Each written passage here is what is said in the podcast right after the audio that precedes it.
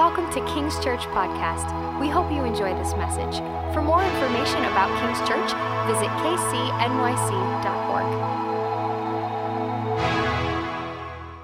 Excited that Eric came this morning from the, the distant land of the Upper East Side, a place, a place if you're a downtowner or a Brooklynite, you do not venture. I was talking to somebody who's not from New York City, and they were like, do you ever go like Upper East Side or West? I'm like, I don't go above Chambers. This is my this is my boundary down here. This is the land the Lord has given me, unto me and my seed. Um, and so we're really uh, excited that they're here with us. And uh, I just want a quick introduction for those of you who don't know him. He's a famous author and probably the premier Christian intellect of our time for the for regular Christendom. And, um, and, and more than that, I was reading his book and I told him I finished it this morning. I just wanted to get it finished before he got here. Um, and uh, I just have the profound sense that by the grace of God that, uh, that, he's, that he's good.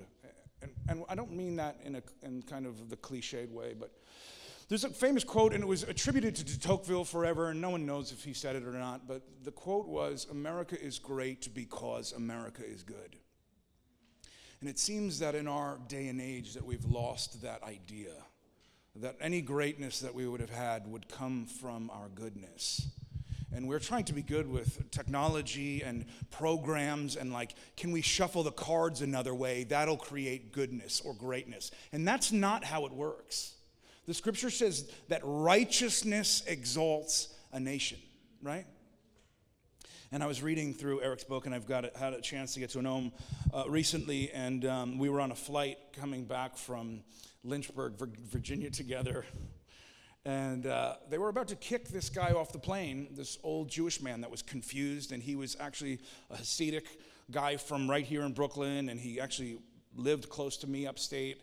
Um, and they were about to kick him off, and Eric got up and stood up in the plane and reprimanded the entire flight crew. I'm not kidding about this, and made them keep the guy on the flight. And we have a culture in a nation where people don't stand up for righteousness anymore, where people have stopped being good.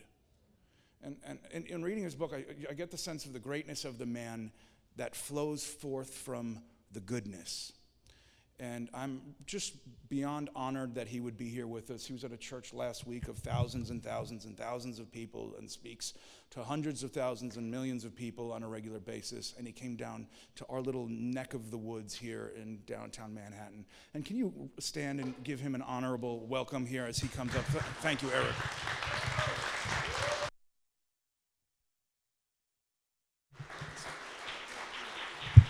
That's inappropriate. Please sit. Praise the Lord. You guys, listen. Do I have to start off with a cliche to reprimand any uh, the slightest adulation for me? All, you all know, you all know this if you're any kind of Christian, that you can't outgive God, right? So you know that if it seems like I'm doing something self-sacrificial by being here, you know. It, I mean, I'm thrilled if you appreciate it, but you also know that I am getting monumentally blessed by being here. Okay? Let me let me say, like that's a kind of gracious thing that people say when it's not necessarily that true. But I want to tell you, even if it's not true, it's true, okay? But in this case, it's remarkably true, and I'll tell you I'll tell you why. Because the dead church that I go to every Sunday, I'm kidding, that was a joke. But I just want to say, no, to be able to have this kind of worship, like I don't need to get paid or to preach or to sell books or whatever. Like this worship fed my soul so powerfully. And I want to say, because I'm guessing maybe people tuning in for the sermon or something like that, they missed the worship. And the worship is very anointed. And I want you to understand this is not normal. And I want you to understand that the anointing on your pastor is not normal. And I'm not a smoke blowing kind of guy. I prefer to make fun of the pastors. That just to make, you know, to let them know we're keeping it real, you know. But um, uh, Suzanne, this is my current wife and I. Um, we uh, we met in a, we met in church 27 years ago, this very night. Just kidding. 27 years ago, we met uh, in at Times Square Church. You know Times Square Church, right? It's a little bigger than this. Uh, but it's, uh, it's one of those churches that where there is an amazing anointing on the worship. And even using words, like I realize I'm speaking the Christian lingo, like there's an amazing anointing on the word. Like we can do that, right? Like we're on the glory cloud. Some of you get that lingo, like, right? And there's some churches they'd be like, what? What are you talking about? There, listen, there's no such thing as a perfect church, right? You've heard this. There's no such thing as a perfect church. And if you find it, don't go there because you'll ruin it, right? but I do want to say, uh, I didn't anticipate saying this, but this is, a, this is very special. And people who are not here this morning to experience this, to experience this anointing and the presence of the Lord and to be fed and to be, this is something that people are particularly not getting during this weird, you know, time. And uh, I just want to say that this, this really blessed me outrageously. So what you have here is very, very special. And if people miss the worship, you really you missed it, folks. Because I was thinking, don't let the worship end. The glory cloud will come. We'll get like gold dust, and we'll just go till 4 p.m. Right? Oh yeah. Oh, the gold dust is coming. Just wait. So, uh, but uh, so I always feel like, why do I have to ruin this by get up there and start talking and stuff? So, um, I, but I mean, in all seriousness, that's that's just uh, it, it's what you have here is really beautiful and and special. Uh, but we didn't know that when we came here. When Suzanne and I were thinking we're going to go down to 31 Monroe Street, that was like the Lord saying, I want you to leave Ur of the Chaldees. now, if you're not familiar with that reference, it means you've been saved very recently.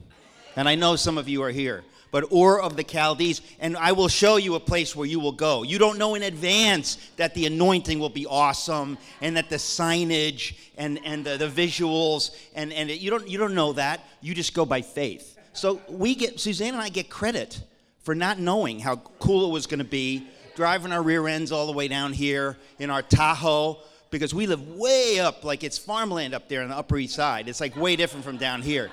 And, um, and we come down here and we're like, what the heck? This is Chinatown. What are we doing in Chinatown? Why would they have a church in Chinatown?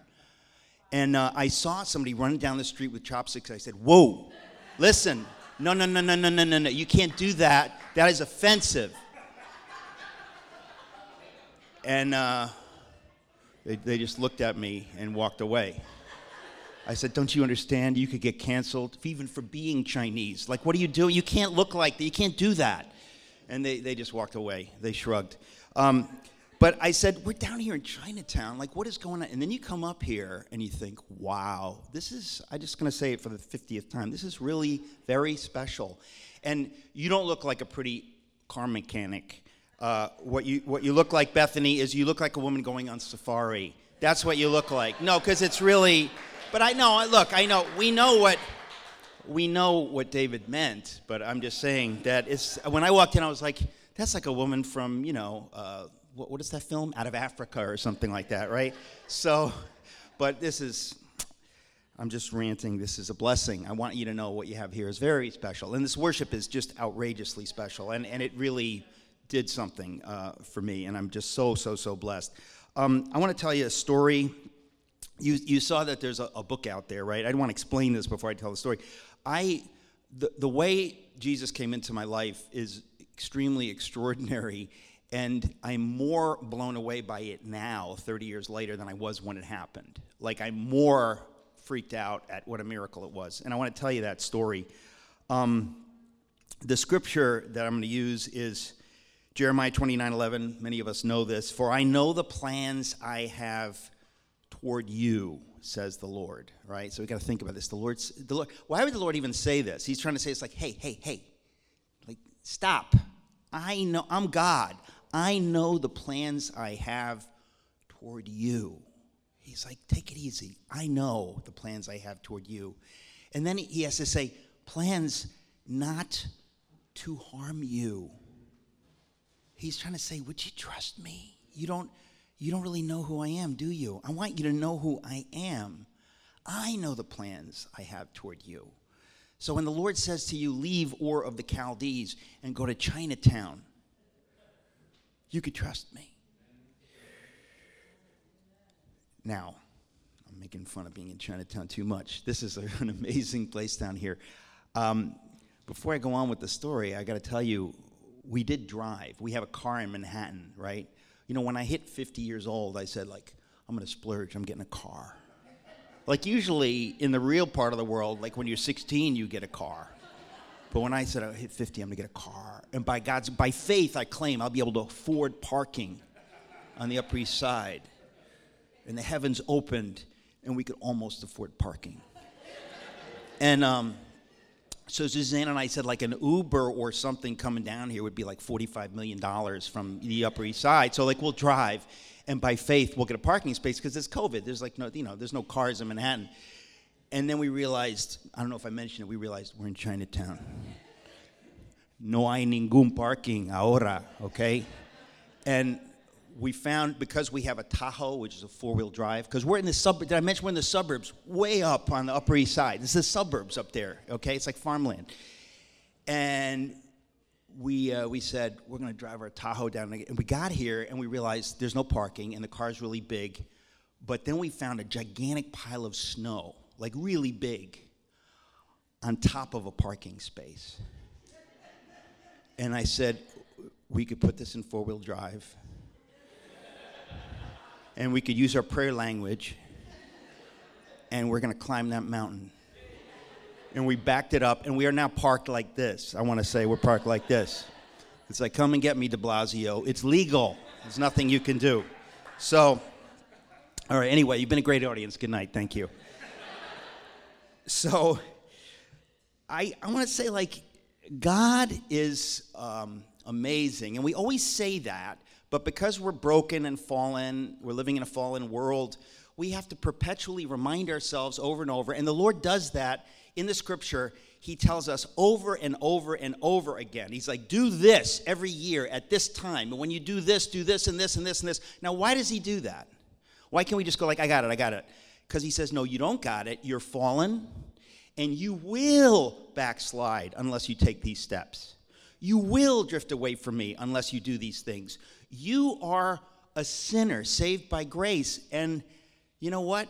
If you don't walk in that, it just goes away. And I will still love you, and maybe I'll still see you in heaven, but I don't want you to be miserable and to drift away from what I have for you. So we have to remind ourselves over and over. And it is why we have to go to church and hear sermons because we need it. I need this. Trust me, I need this, and I know I need this. And there's not anybody in the world who doesn't need this. And if you have this and you think this is normal, I'm here to tell you again this is not normal. This is not normal. Go to a few other churches and see what you find. You know, I think that there's certain places where you don't you just don't get fed and filled up and whatever. And and it's so so important. And so the Lord wants that for us. Um, but to tell you the story that I want to tell you, I got, I got to say that um, I grew up in the church, but when we say the church, it was a church and it was a group of absolutely wonderful people, but they didn't have what we have here and what a lot of churches have. It was like you go there, be a good boy, study hard, you know, and uh, respect your parents, and you know. But when you get into the world, if you don't have the foundation of what it means to walk with Jesus and know that I got to read the Bible, I got to be around people that read the Bible, and I got to be around people who believe this stuff, you, you drift away. So that's basically my story. And around my 25th birthday, the Lord spoke to me in a dream, uh, which is kind of the title of the book, uh, Fish Out of Water. I'll, I'll explain that.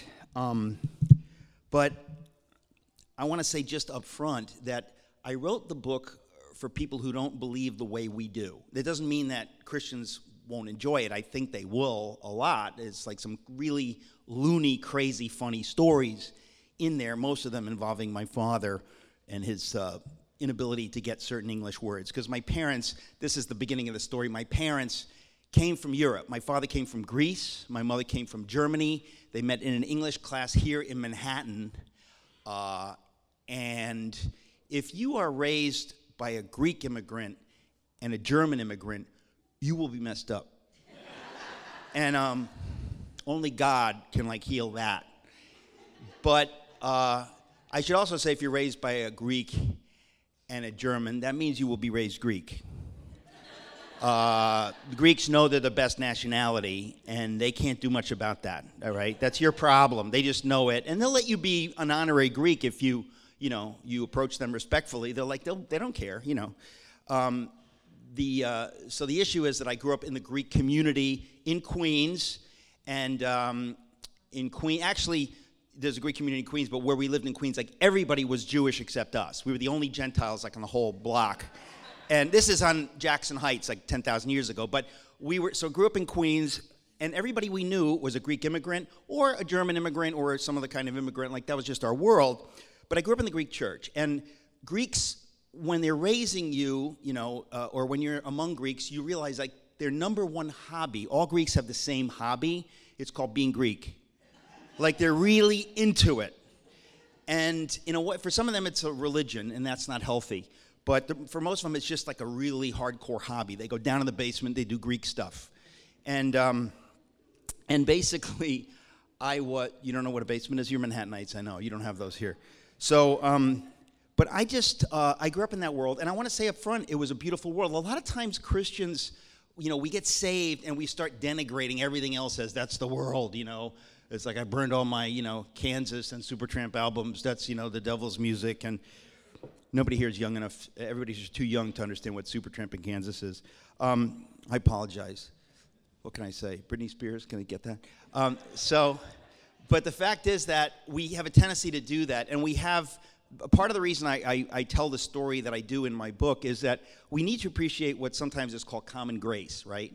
In other words, if you have a proper view of Scripture, you understand God is everywhere, even when his name isn't carved on the wall. So when you see love, the parent, the love that my parents had for me, that's Jesus. Even if they didn't say, this is agape love, no, they didn't need to say that. It's like you get it intuitively because you're made in God's image, right? So we recognize goodness and truth and beauty, and we need we need to know that's Jesus. Whenever you see anything of God, it really is of God, even though it's not, it doesn't say it. So I wasn't raised in an evangelical household, but I was taught you know, respect your parents, be good, don't lie, like all the basic stuff. And I think we need to give credit where credit is due, right? My parents blessed me unbelievably without realizing like this is Jesus. They didn't they didn't get that, you know. And but I but I picked that up. But as I say, we went to church on Sundays, but I didn't get, you know, the the important stuff. And there's a lot of people going to churches every Sunday or going wherever. They're not getting this stuff. And then you go out into the world, and if you're like me, I, I, had the privilege of going to Yale University. That's like the ultimate, you know, European immigrants, working class dream to go to a place like that and to be a success. Well, I didn't know that if you go to a place like that, you're going to, you know, be force fed the Kool Aid, which is secular, humanist, PC madness, anti American madness all the stuff that the whole woke crowd is talking about today, that was there then, because those are the places where you get it from. That's where it starts. And I talk about that in the book also. But I wasn't prepared for that. I went there like a, like a sheep among wolves, you know, like a, a working class kid from Queens. And I just thought, well, okay, so how do the leaders of the world, how do you think? Like, teach me, you know? And how they think is they don't talk about the meaning of life because they kind of blew that off like in 1925. They don't, they're already way past that. Freud and Darwin already taught us that there's no meaning in life. We evolved out of primordial soup, you know, by accident. And so you could put on a happy face, but you are an accident. Your life has no meaning. And, uh, you know, Freud tells us that not only did you get here through survival of the fittest, or Darwin tells us that, but then Freud tells us that, so like every feeling you feeling is just libido, it's just a sexual drive to perpetuate the species. So like you're just nothing. You're an amoeba, you're whatever, you know, you're smart amoeba. Um, and uh, here's the problem. My next book is, is called Is Atheism Dead? And here, the problem is that nobody really believes this. No, you could say you believe, you say, I'm an atheist, whatever. You, you, I dare you to live like an atheist. You cannot. You cannot. Because an atheist would either kill themselves instantly or they would kill other people and laugh. I mean, those are the only people who are living. If life is meaningless, there's no good or evil, n- none of us can even really appreciate what that would mean. Like, it, and you know why you can't appreciate it? I'll tell you why. Because it just so happens you are made in the image of God. You are walking uh, truth detector. You're just looking, you're made for, for God. And so even if you hate it, you can't get away from it. You're going to know the difference between, like, so why shouldn't I murder and rape? Like, is that, is that really bad? And, like, everybody knows it is bad. Like, it, you don't have to tell people. Like, everybody knows because we're still, even though we're shattered, the shattered image of God, it's the image of God in us where we go. So when you go to a place like Yale or you're in the culture and they talk about, like, forget about God or whatever, they can't live that way like why does everybody today everybody says like oh racism's wrong. It's like you go okay really? Yeah tell me why. Tell me tell me why. They're like what do you mean? I'm even offended you even ask that. I know it's wrong. I wrote a book about william wilberforce who abolished the slave trade in the british empire because of his love of jesus. He loved the africans and he understood they're made in the image of god blah blah blah blah blah. Like i get it. But tell me why do you say it's wrong? There's no god. Go they don't know. They're going to, now, don't get me wrong, they'll concoct something. But I'm just telling you straight up, it's baloney. There's, there's no, why, why, why should I give back to the poor? Why should I care about the poor? Everybody's like, well, we got to give back, man. Why? Tell me why. I know why. The Bible tells me why. You tell me why. The scripture gives us all of this stuff, okay? And this stuff came into the culture. It is in part of this evil Western culture we live in, is this idea that we're supposed to care for the poor. And we argue about how to care for the poor, right? Should it be the government? Should it be the private sector? Whatever. Most cultures in history have not argued about how to care for the poor. Most cultures in history have, have agreed we don't care about the poor. Let them rot. We don't care. I've been blessed because I'm good. And they're rotten in the gutter because they're bad. That's karma right? Go to India, talk to the untouchable caste and how they're treated. So, like these ideas that we all take for granted, these are biblical ideas. And people don't want you to talk about that. Like they want to kick it away because it makes them uncomfortable. You're like, well, then tell me, where do you get it from? I'm supposed to care for the poor. I'm supposed to love everybody equally or care for everybody. So, this is the kind of stuff at a place like Yale, they don't tell you this, okay? So, when I was there, I remember what do they do with this idea? I, I, wasn't really thinking about this consciously, but you just kind of pick it up, right? What do people do? They don't want to talk about the meaninglessness of life because it's too painful. So they just ignore it and they kind of live like it's half true and not true, whatever. The bottom line is they kind of take great pains to not focus on it. Because if you focus on it, it will either become unbearable or uh, you'll think more deeply about it and you realize this is not true. I believe in Jesus, right? So so that what they kind of do is they kind of give you this unspoken message like, look, we're not going to talk about the meaninglessness, meaninglessness of life. We're definitely not going to talk about the meaning of life because we don't believe in that. But here's what we'll do we'll just ignore those questions. Like the questions you think you come to college or whatever to learn, like about all this stuff. Whatever, like we're not going to get into that deep stuff. We'll cover shallow stuff. We'll, you'll get a good job in banking or something. You'll get a good job.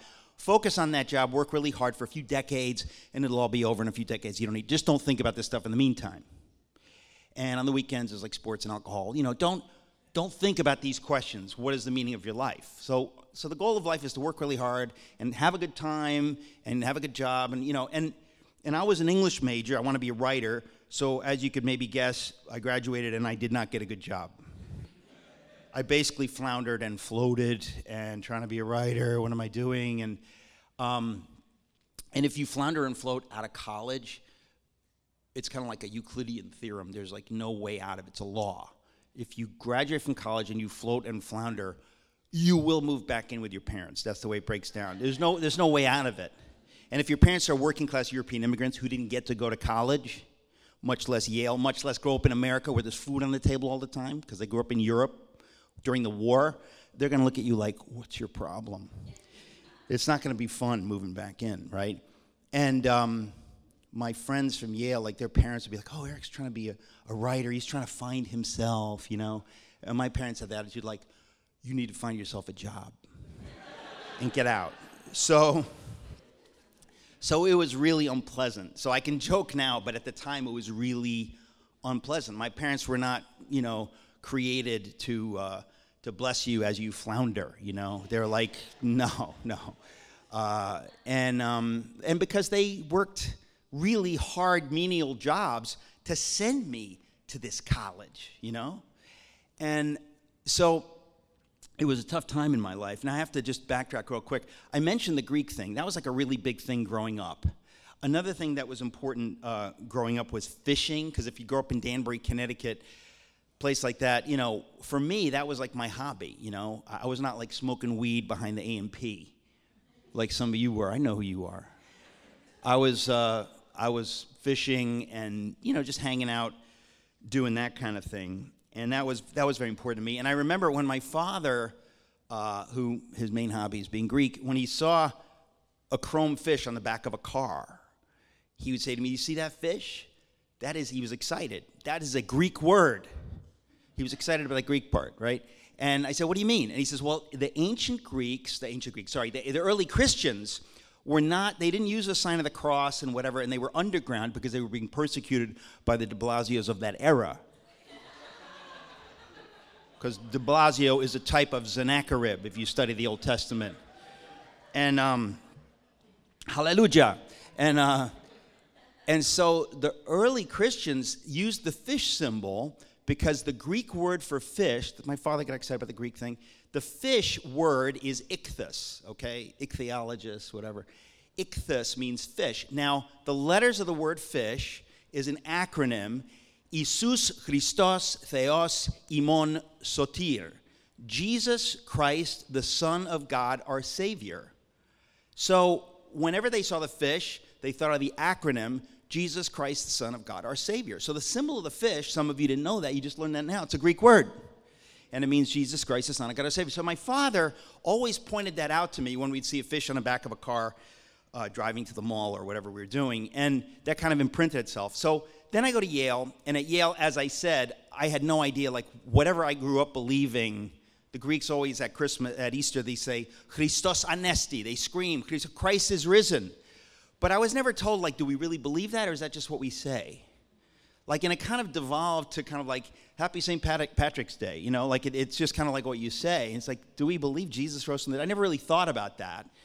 And so while I entered this secular environment at Yale, I began thinking, you know, maybe all religions are the same because we know the Christians are cra- crazy. Like they, we can't, we don't want to, you know, say that's the only truth. So everybody's kind of, you know, now of course there's truth in every lie, right?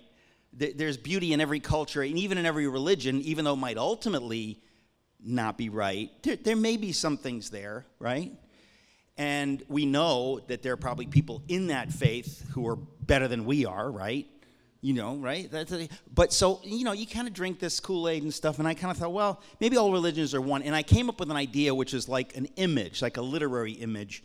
And I said, maybe what every religion is getting at is this idea of, well, you know, I read just enough Freud and Jung to pretend that I knew what they said, you know? Isn't that like a lot of life? Like you can kind of throw the word around, and it's like, what do you really know? You, maybe a paragraph at the most. But Freud came up with this, this uh, model of the soul uh, of, you know, the conscious mind and then the unconscious mind, right? And then Jung kind of talks about the conscious mind and the collective unconscious. Now, the collective unconscious means the unconscious mind. Now, if this doesn't make sense, don't worry because it's not true anyway, but I'm just telling you. The, the collective unconscious is like all of us, the, the, the unconscious mind of all of humanity, okay?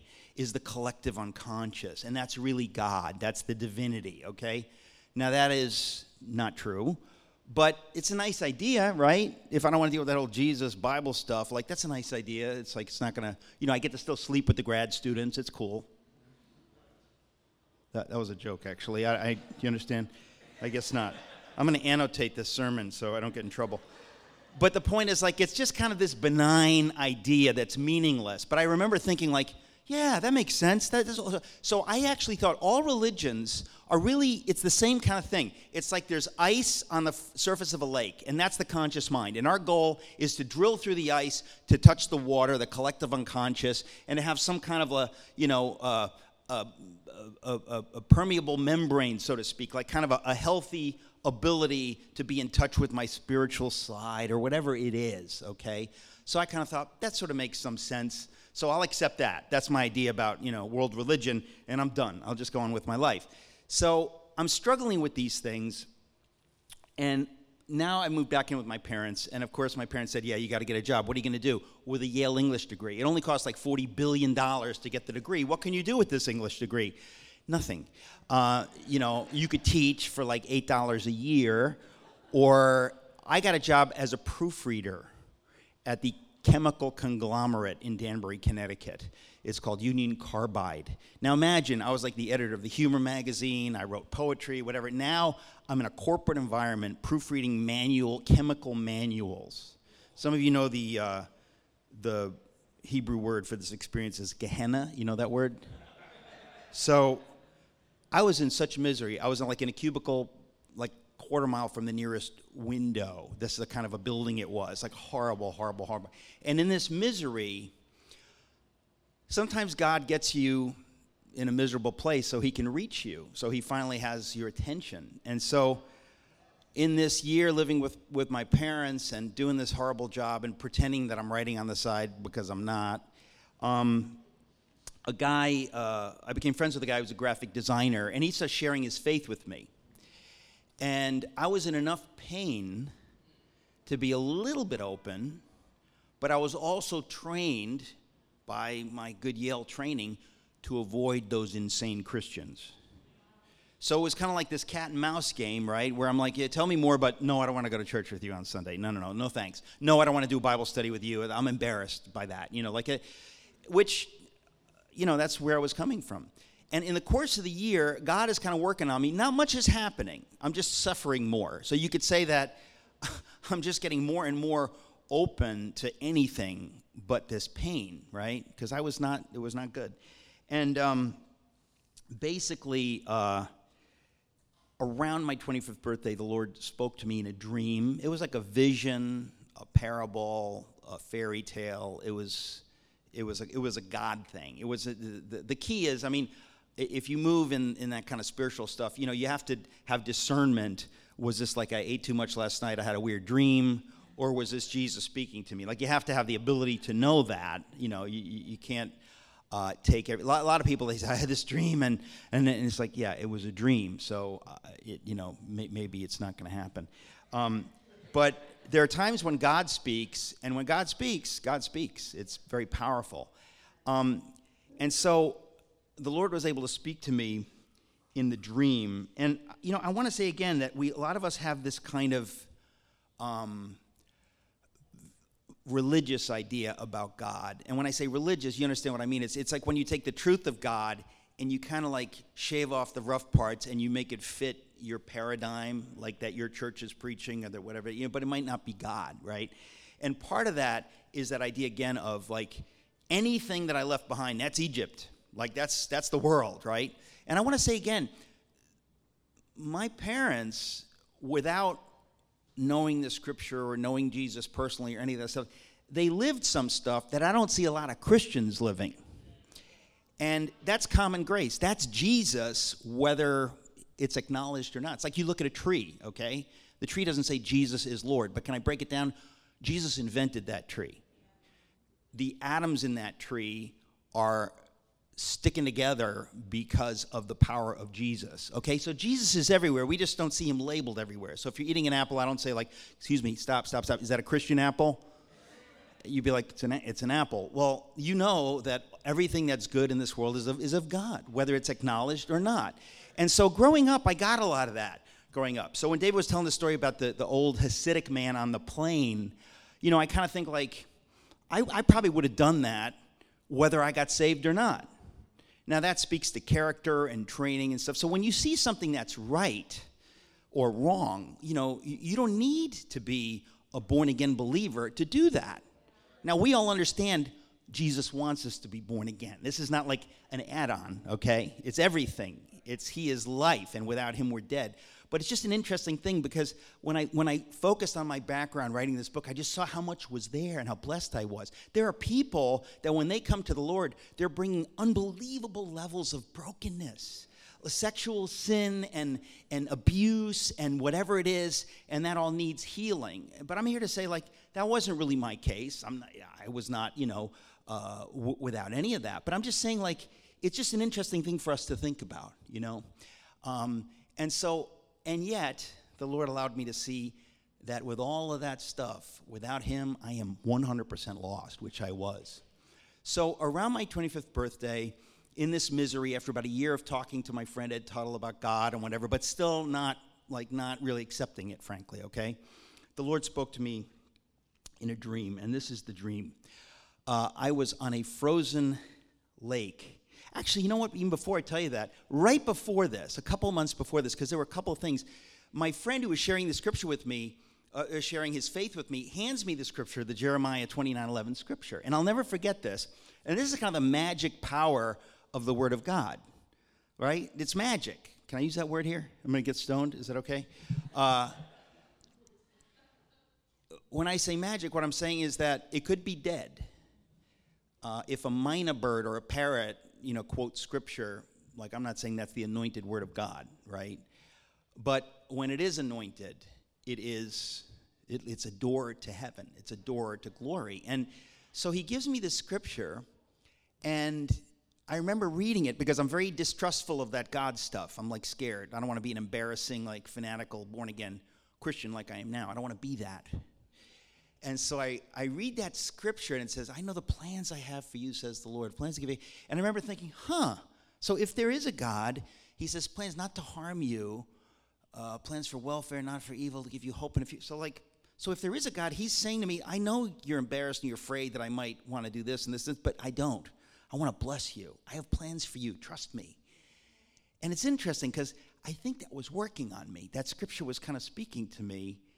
And in the background, I was beginning to say, maybe I can trust him. Maybe, maybe. I don't know. I don't know. But maybe, maybe. So when I had this dream, I was not quite the person I was a year before. Something had been going on. So in the dream, I'm standing on a frozen lake in Danbury, Connecticut, Candlewood Lake, which is where I uh, did a lot of fishing and and I'm standing on this frozen lake, and of course, it's the dead of winter, and the, the, the frozen lake, it's just bright white ice and snow. And, and it's a day like today, actually, just brilliant blue sky and white clouds and bright sun, just beautiful winter.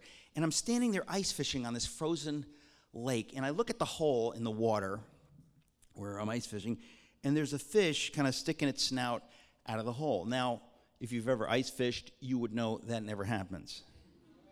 Like you could sit there jigging for like 40 days and you'll never catch a fish. Probably that's like more likely to happen, right?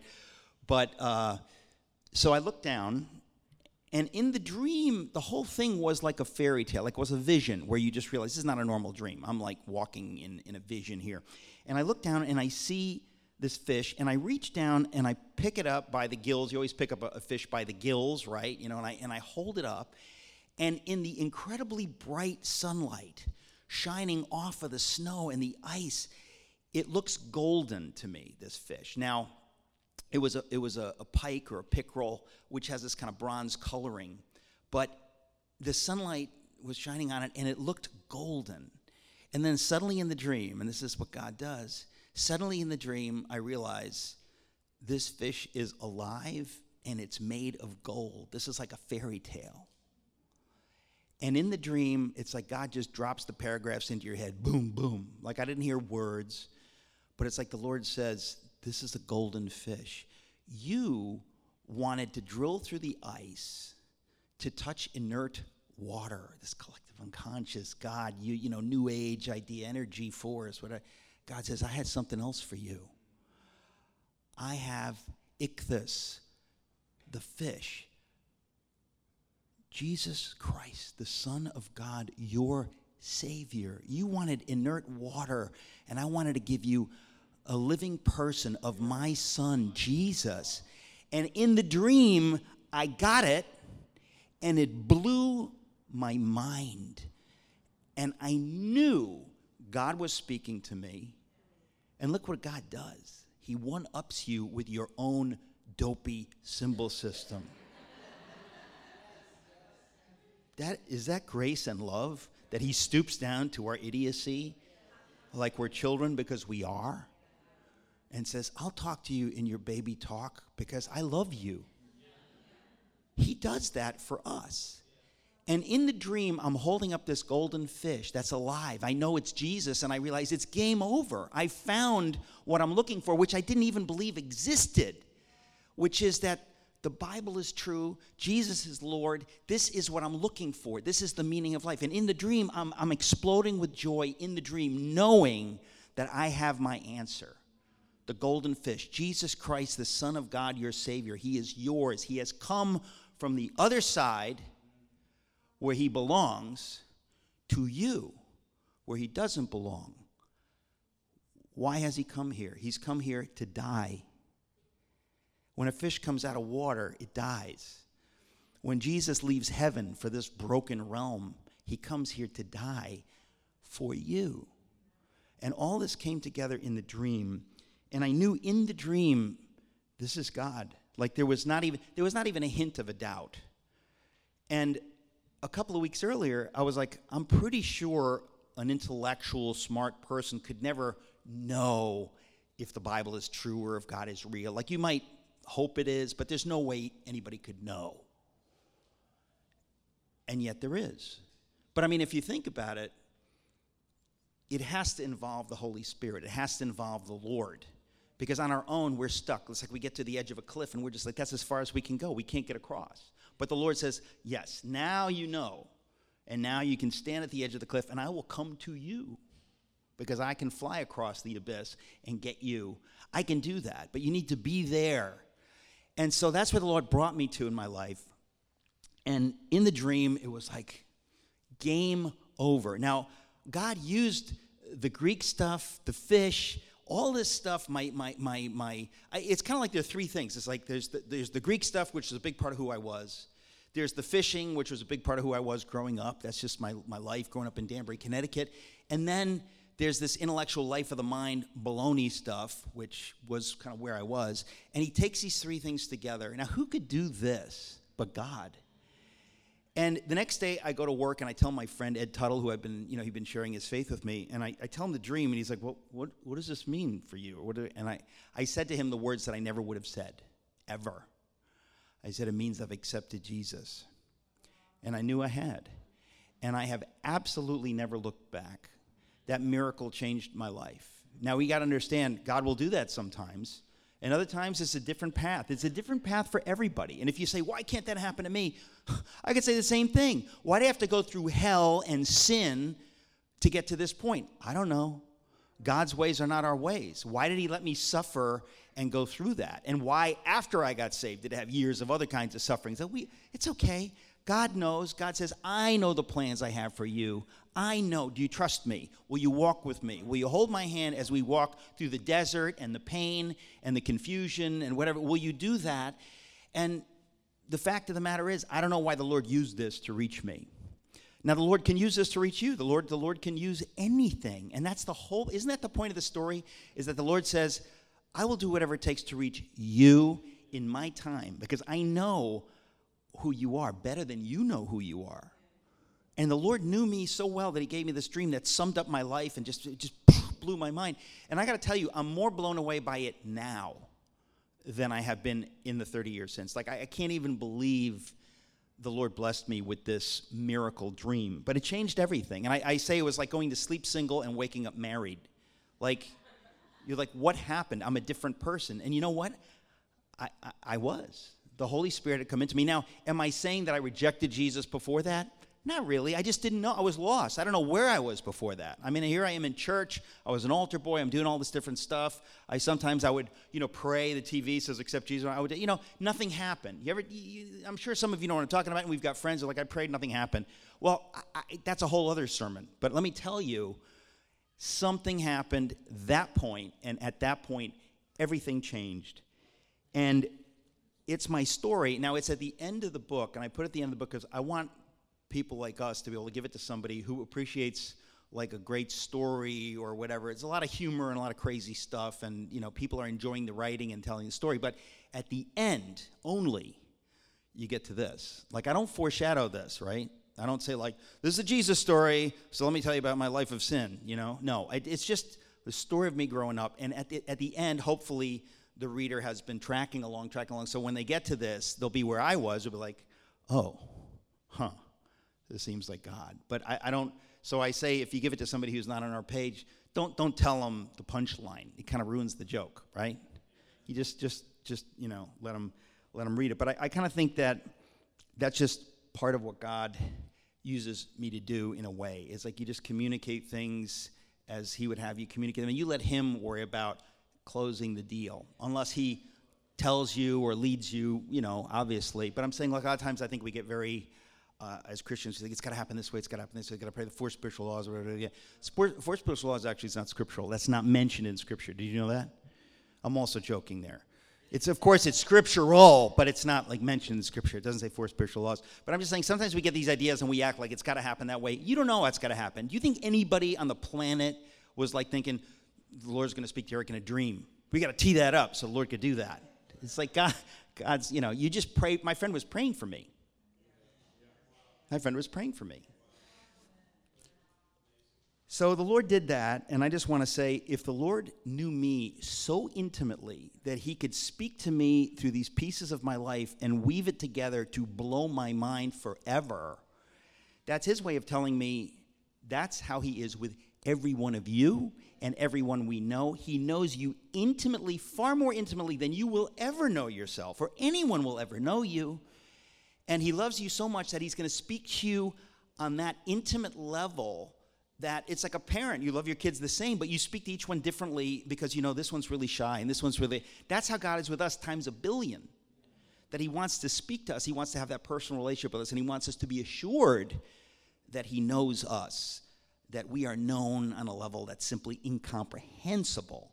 And so I just want to say, um, in closing, that's every one of us, and we need to remember God is no respecter of persons. He knows every single person as intimately as he did me in that dream. And we need to know if you're going through some stuff, whatever, Jesus is on it. He's, he's, he knows every fear, every sin, every hope, every broken dream. He knows us. And I just think we need to be reminded of that because it's normal for us to forget it. It is normal for us to forget everything, which is why we go to church and hear sermons and et cetera, et cetera, et cetera. Amen.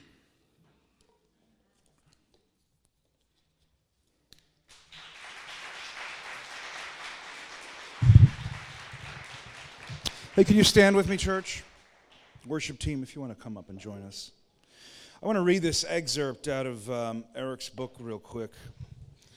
It's um, it's this moment where he was he was sitting with the guy that would was praying for him and sharing the scripture with him and it's this moment he describes this prayer he has with his friend Ed and it says as I sat there with my eyes shut listening to him I felt I had suddenly stumbled upon a hidden geography as though Ed with a few words had opened a portal into another world or as though with mere invocation of the name of Jesus, he had with a fiery sword slit a hole in the air around us. And it flapped aside like canvas, and we felt and smelled the breeze of heaven coming through. That incredible? Do you know that's what God wants us as believers to live like?